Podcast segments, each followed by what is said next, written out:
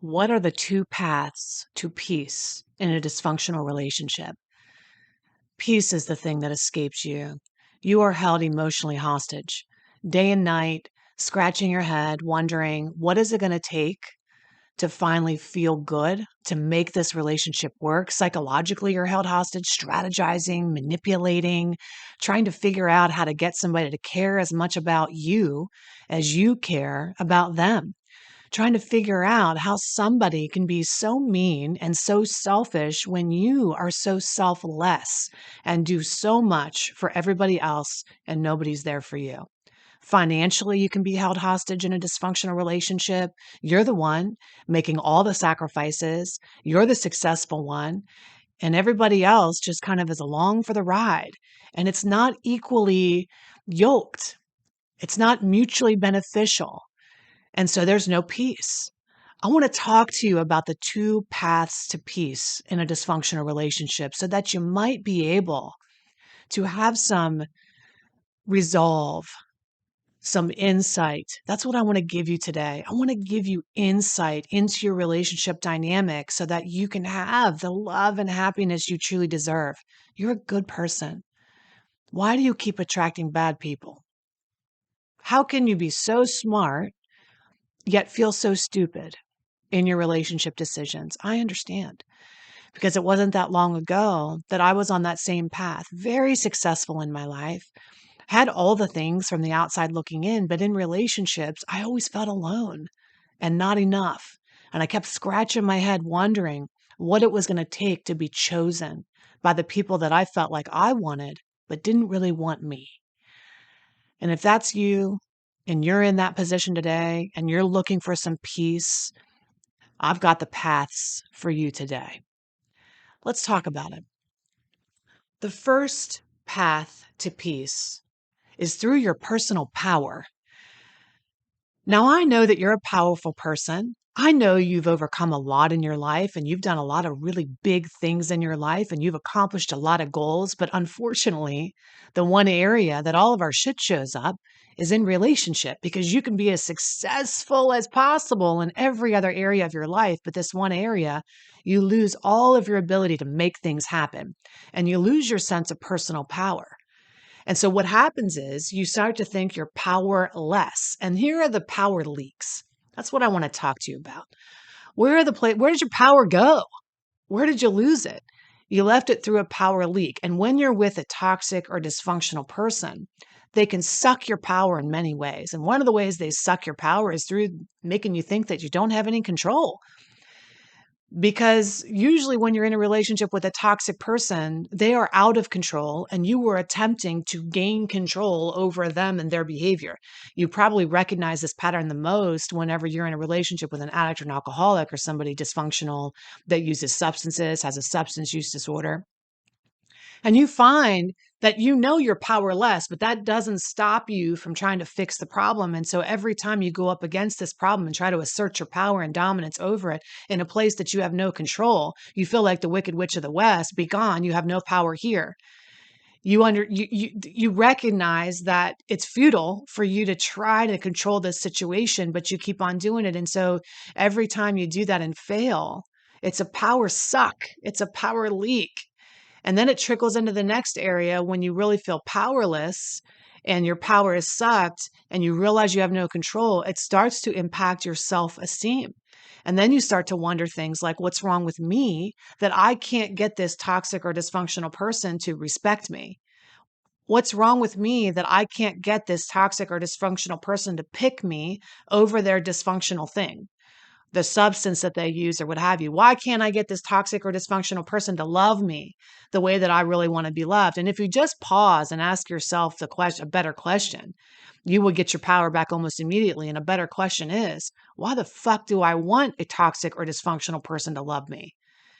And I guarantee you that if you sit with that question long enough and let the answer bubble up inside of you, you'll find it directly linked to your past where you're creating this situation over and over again in your life so that you can finally rectify and heal the pain that was caused to you once upon a time by somebody you loved that didn't know how to love you back. And so you keep picking people. Your power is lost because you you give up your control, you give up your power to somebody else, excuse me, in hopes that they will make you feel chosen, make you feel wanted, make you feel loved. And at the end of the day, what ends up happening is your self esteem takes a hit. And that's another place your power goes your power goes there's a power suck in this inability to have balanced responsibility in a relationship you know and you feel overly responsible so you're the one all the time. You're doing everything. You're working overtime. You're the one. You're running the show. You've got all the balls and on the air. You're juggling ev- absolutely everything and you are overly responsible for this under functioning human in your life and what does that do for you? You lose your power because you live in a constant state of overwhelm, feeling like everything is up to you all the time. The only person that can do it is you. The only person you can count on is you. The only person you can trust is you. And you're proven right every time you look around at the people you're surrounded with and you go, well, I guess that's just the way it is. And you don't feel like a powerful person anymore because all your power is spent trying to keep those fucking balls in the air and you have no time left over for you to do what fills you up. And so you feel overwhelmed, exhausted, overworked. You're overing all the time in your relationship. And so there's a power leak. It's like draining your battery, all this energy that you spend on everybody else. And for what? To what end? Does it ever pay off? You know, when you go to the, we have a Tesla. My husband got the Tesla, you know, and when he charges it up, it charges up and you put it in the portal you put the thing in and it charges up and he he's ready to go and and he, that's time well spent. He spends a half an hour an hour overnight whatever charging this thing up and in the morning it's got juice but not you. You you let people plug into you all day long and and you're plugged in but they're draining you and you leave there more exhausted and depleted than you originally showed up and that's really not how life is supposed to be. Those are codependent relationships where you've got a succubus and you feel powerful because they initially are attracted to you because of your power because of your ability to fix things or be in control of things but eventually they suck you dry and then you lose your your sense of ability of being able to help because you realize it's not working. It's not working and then the resentment settles in you know, you can have a power leak in your emotions because you only have so much bandwidth for your own emotions. But then somebody else comes in your life and they're toxic or dysfunctional and they're like a freaking tornado, man. They come into your energy field and it's like, it's a frenetic energy, and all of your energy goes to not just regulating yourself, but trying to regulate their emotions as well.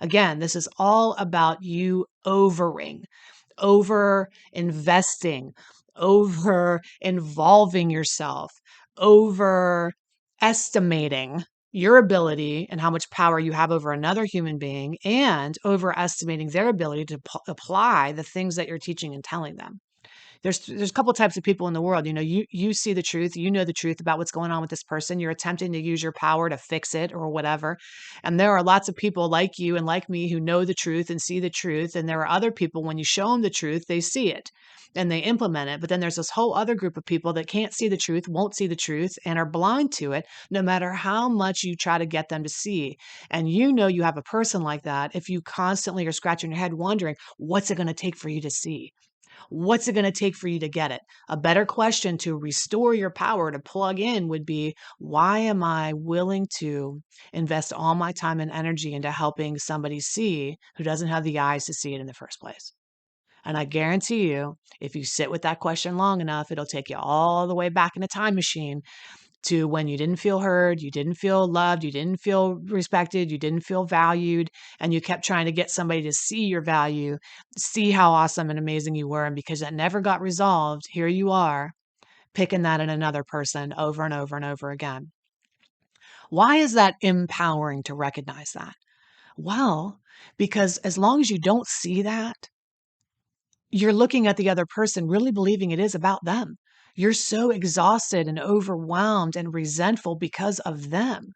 But the reality is, the truth is, you have choice here. And when you don't feel like you have any power, you forget that very thing that you always have a choice. You have an option here.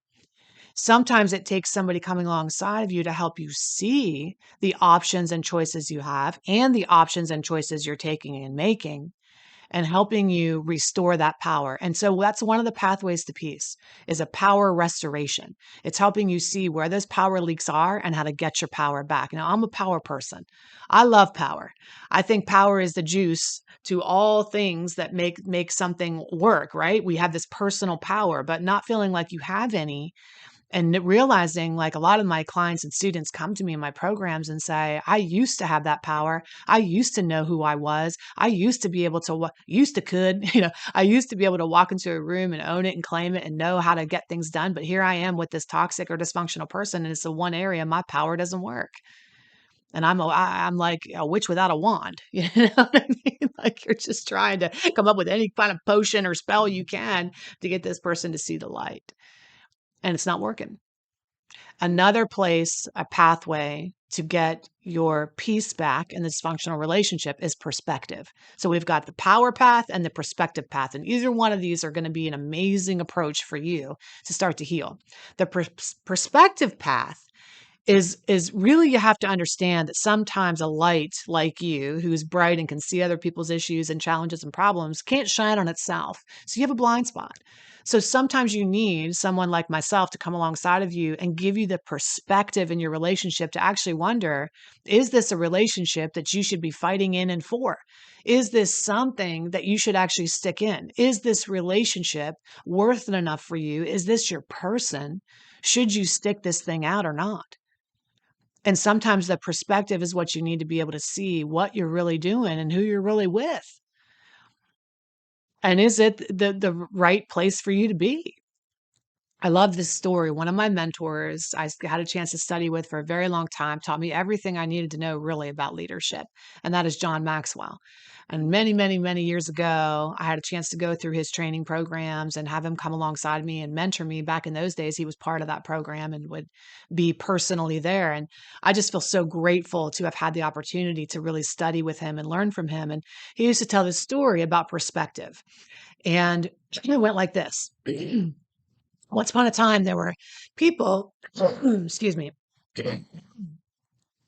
there were people who were tasked with the job of clearing a jungle. And one group of people, they were the um, workers, the producers, and they were down there hacking the fields and they were chopping away at the brush. And that was their job. They were just worker bees, right? They were down there hacking away and clearing the path. And then there were managers behind them that were writing uh, reports on how well they were doing with like making headway in the jungle, right? And then beyond the managers were the supervisors that were watching the managers and teaching them how to manage their people better with the time and how to get the job done and effectiveness and on and on and on. So you can imagine there's like a bunch of people that are marching behind everybody else going, Yep, you're doing a good job, Bobby. Yep, Susan, keep it up. What, Shirley, I want to talk to you about your TPS reports, you know, and all of this. Well, the leader in this whole group is the one that climbs the tallest tree in the jungle, surveys the land, and goes, Wrong jungle. The leader has the foresight and hindsight sometimes, depending upon where the perspective is, the ability to rise above the bullshit, like drudging through and crushing through. And how good are we doing clearing the bush? Yeah. To go, we're not even in the right place here. And that's what perspective can do for you. Here you are hacking away, clearing the brush in your toxic and dysfunctional relationship, trying to make sense of things, trying to clear away the shit from whatever. And you need some perspective to go, are you even in the right jungle? Is this even worth it for you at the end of the day? So you clear the br- bush, brush, you do everything you need to do, and you look around and you go, is this your person at the end of the day anyway? Many of you are in relationships with toxic and dysfunctional people and you do this thing called splitting that a lot of people do when they have codependency issues and that is you split people into two and you have the one person that you really love right? This is the awesome person. They're so great. They're so amazing. They're they're wonderful. They have respectful and loving and kind and patient and sweet and then you have the other person who's a dick they're an asshole. They're selfish. They're terrible. Ugh, it's a horrible, horrible person. But, but, but that they're not this person. They're really this person. They're only this person sometimes. It's like you make somebody have dissociative identity disorder and multiple personalities so that you can compartmentalize the person that you want versus the person that you don't want. Well, honey, they're all one person. We got to merge the person and really understand that you're dealing with one human being who is this person as well as this person. And you might think, well, that's only drugs or alcohol. If they just stop doing those things, they're going to be the person that I know that they can be, that I want them to be. And here's a little secret for you many, many times when somebody gets sober, they become worse, more of an asshole. And here's what I want you to understand and know they're medicating something. And when you take the medication away, which is the substance that they've been using, real life starts to happen. And you realize, oh my God, I can't tell you how many times I've heard from my students and clients in retreats and workshops all the time. Heidi, I liked him better drunk. I hate to admit this, but I wish he'd just do a little something and like get himself okay because when he's on when he doesn't have anything, well, he's really hard to deal with. You know, he's not well, that's that's the reality of who that person is. They're medicated, they're using substances for a damn good reason. And when you take the substance away, you find the reason.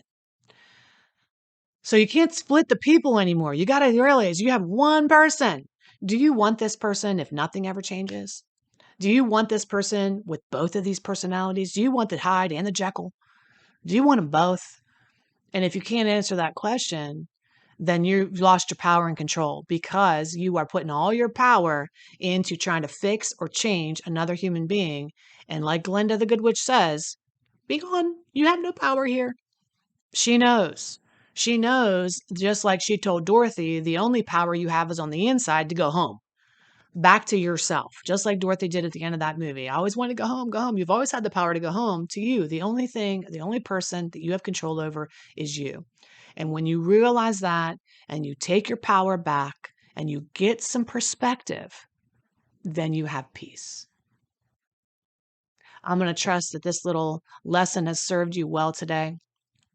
If you decide you'd like to go deeper in one of my programs or join me in a retreat and see me in person or have some private mentorship or coaching, I'd love to meet with you and see if that is a good fit.